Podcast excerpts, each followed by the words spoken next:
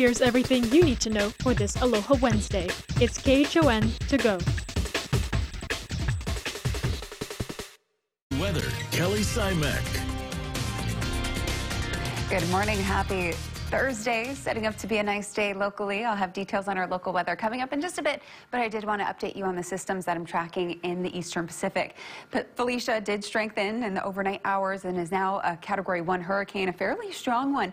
Forecast to strengthen to a Cat 2 by later today. The system behind it now has a 90% chance that it's going to strengthen in the next five days, and when it does, we're looking at what will be Guillermo. So we'll continue to track both of these as they are forecast to track further to the west. So the KHON2 weather team will be on these ones as the far out forecast models are showing them nearing the island chain.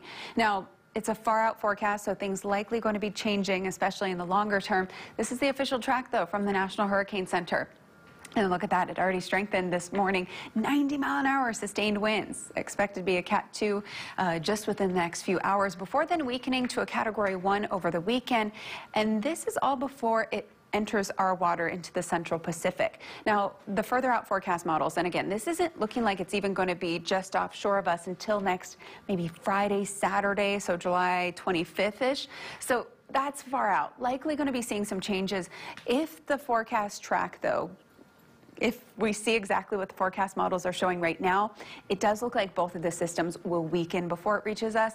At least going to be seeing a pressure gradient influence, so are winds likely going to be changing? As of right now, it's not looking like we'll see much in terms of rainfall or any dangerous wind speeds from either system. But again, it's a far out forecast. We're talking over about a week and a half, so that's why I'm going to definitely keep a very close eye on this. Not the time to panic, but definitely the time to prepare. We're in the middle of hurricane season, and as we always say, make sure you have your hurricane kits ready, have a plan with your family, and of course, stay tuned to KHON2 because I'll be tracking this as well as the system behind it, which is looking like it'll be taking a very similar path. Now, what we are tracking here back at home, luckily, in terms of any storm systems, our waters, Central Pacific in the clear. We're looking at an area of high pressure to our north, delivering us a trade wind flow, which is going to be breezy today, winds to 25 miles an hour.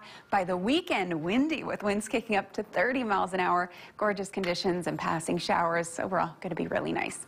And speaking of really nice, we've been seeing some fun waves. Let's send it on out now to Surf News Network's Gary Kewley, who has all you need to know on the surf front. Hey, good morning, GQ. Hey, good morning, Kelly. Yeah, we have fun. One to two foot surf in town. It's going to come up over the weekend and be well overhead. Diamond Head's one to two plus. Sandy's solid three feet, and Makapu'u a choppy three feet as well. So it is definitely up on that side. Now the northwest shorelines are flat to a foot, but some northeast trade wind wrap in the trades. They're sticking around for the long haul with small craft advisories from Maui to the Big Island.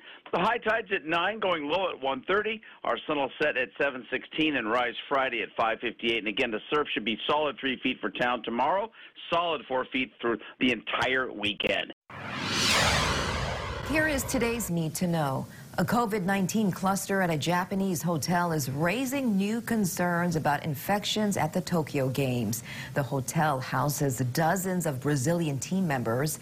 NHK is also reporting an athlete under a 14-day quarantine has tested positive. The number of Americans applying for unemployment benefits last week reached its lowest level since the start of the pandemic. Analysts say it's another sign of steady recovery from the recession. And Hawaii's wedding industry is making a comeback, but because of staffing issues, couples are having a hard time getting a marriage license. The Department of Health says it's training others to help with the search. Here is today's Need to Know. The Board of Education is meeting today and will vote on several issues related to the upcoming school year. This includes whether distance learning will still be an option for students. A federal judge has ordered the state to comply with its own prison COVID prevention policies. This after a lawsuit was filed on behalf of the Hawaii inmates in the wake of several outbreaks. The judge declined to appoint a special master at this time. Honolulu police are looking for the men involved in an armed robbery. The victim was held up on Kapiolani Boulevard on June 23rd. If you recognize the suspects, please call Crime Stoppers. And drivers are once again being asked to avoid Waikiki today. There will be lane closures on Kalakaua Avenue from 8.30 a.m. to 2.30 p.m. Expect to see more visitors from Asia as travel continues to open up. Starting today, those visiting from the Philippines and South Korea's Incheon Airport can now skip quarantine if they take a COVID test from a trusted testing partner. Earlier this morning, live on Wake Up Today, we talked to Lieutenant Governor Josh Green, who says the state is ready and a process is in place, but Delays getting passengers cleared at the airport are still expected. Will there be delays? Absolutely. But the process has been well thought out to make sure that we keep the standard up for the Philippines and Korea. And then subsequently, other countries, as they get through their surges, eventually Japan, we will also have an excellent protocol for them. But people are aware that traveling to Hawaii during a pandemic uh, is a, uh, a process. The test must be done within 72 hours prior to their flight to Hawaii, and that negative test result must be uploaded to the Safe Travels program. It is sweeping over social media. Visitors caught on camera disturbing native marine life. From endangered Hawaiian monk seals to sea turtles, what's being done to protect these animals and educate tourists? Christy Tamashiro has details in a story that's new at 9 absolutely unacceptable. Strong words coming from Governor Ige as multiple videos continue to surface on social media of visitors touching Hawaiian monk seals. Governor Ige saying in a statement, Visitors to our islands, you're asked to respect our people, culture, and laws protecting endangered species. For those who don't, make no mistake, you will be prosecuted to the fullest extent of the law. Obviously, anytime we see visitors doing this sort of stuff, it's disappointing it's disrespectful and it's it's illegal. In 2019, the Hawaii Tourism Authority and Department of Land and Natural Resources came together to create a series of videos to educate visitors, including one that directly referenced monk seals. It is against the law to harass wildlife and can be potentially dangerous.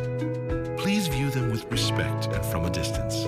The HTA says the videos are shared on airplanes and in hotel rooms. We also do targeted messaging on Instagram and Facebook to visitors to make sure that we're putting this message at every place we can think of uh, to get the message across. But the Oahu Surfrider Foundation says more needs to be done to guarantee visitors are seeing the message. The more resources we can give people, the better. But I think as we're rolling out these resources, uh, we need to take an honest look about whether or not they are, what the efficacy of them is. And if they're not working, then try another approach. Two years ago, then middle schooler Riley Brooke Kamahele worked with local lawmakers to come up with the Promise to Our Keiki bill. It would have required every incoming flight to Hawaii to show a video about the state's wildlife and the laws protecting them. It would also make visitors sign a pledge. Just to be able to hold them accountable, saying, hey, you know, you can't say that you didn't know because you did sign this. And we were going to just add that onto the agricultural farm. For now, efforts to advance the proposal have stalled, but authorities say the fact remains. When it comes to protecting Hawaii's wildlife, the law is the law. Ignorance of the law is no excuse. I know there is signage, certainly at most beaches where monk seals are known to hang out. Um, the signage is there. It's quite clear. Don't disturb them. These laws exist for a reason. The monk seals are critically endangered. They need to be protected, and we will do everything we can to protect them. If you see any illegal activity, you're asked to call NOAA's hotline. We have that number on KHON2.com. Christy Shiro, KHON2 News, working for Hawaii. And that was your morning news. Make sure to tune in right back here tomorrow morning at 7 a.m. It's everything you need to know with KHON to go.